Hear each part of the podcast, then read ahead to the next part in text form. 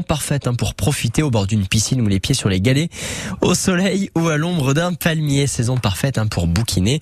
Et c'est Daria Bonin tous les jours qui nous file quelques bons plans lecture. Le jour où mon père n'a pas eu le dernier mot. C'est un livre de Marc Méjanc et c'est au micro de Daria Bonin. Bonjour Marc. Bonjour Daria. Cette histoire, Marc, quand on la lit, elle est très précise, c'est une écriture très ciselée, on va beaucoup en profondeur. Est-ce que c'est autobiographique? Non, pas du tout. Hein. C'est clairement une fiction, mais euh, c'est vrai qu'il y a des, des, éléments, notamment pour la première partie du, roman qui s'appelle Les peurs, où été épuisé des blessures de l'enfance qui me sont propres, mais euh, j'ai vraiment voulu créer un, roman qui explore les relations familiales, la relation père-fils notamment, et c'est vrai qu'il y a quelques petits éléments comme ça que je suis allé puiser dans, euh, ma vie euh, personnelle. Par exemple, il y a des choses qui marquent notre héros qui s'appelle William, notamment le fameux virage de la mort. à chaque fois que son père prend la voiture, toute la famille est tétanisée.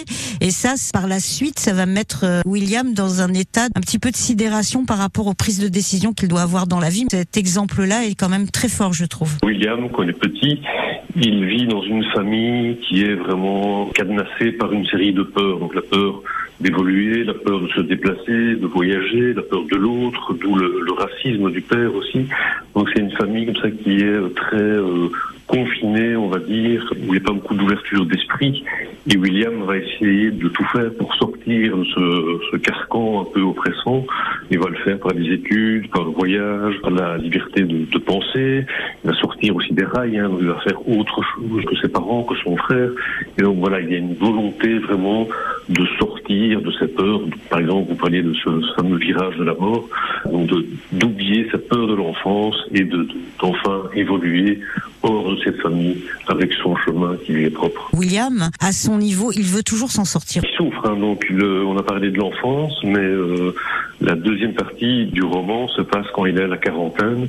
La mère est décédée, euh, William se retrouve célibataire, donc les deux hommes, le père et le fils, sont enfin seuls et euh, ils vont partir à deux en voyage.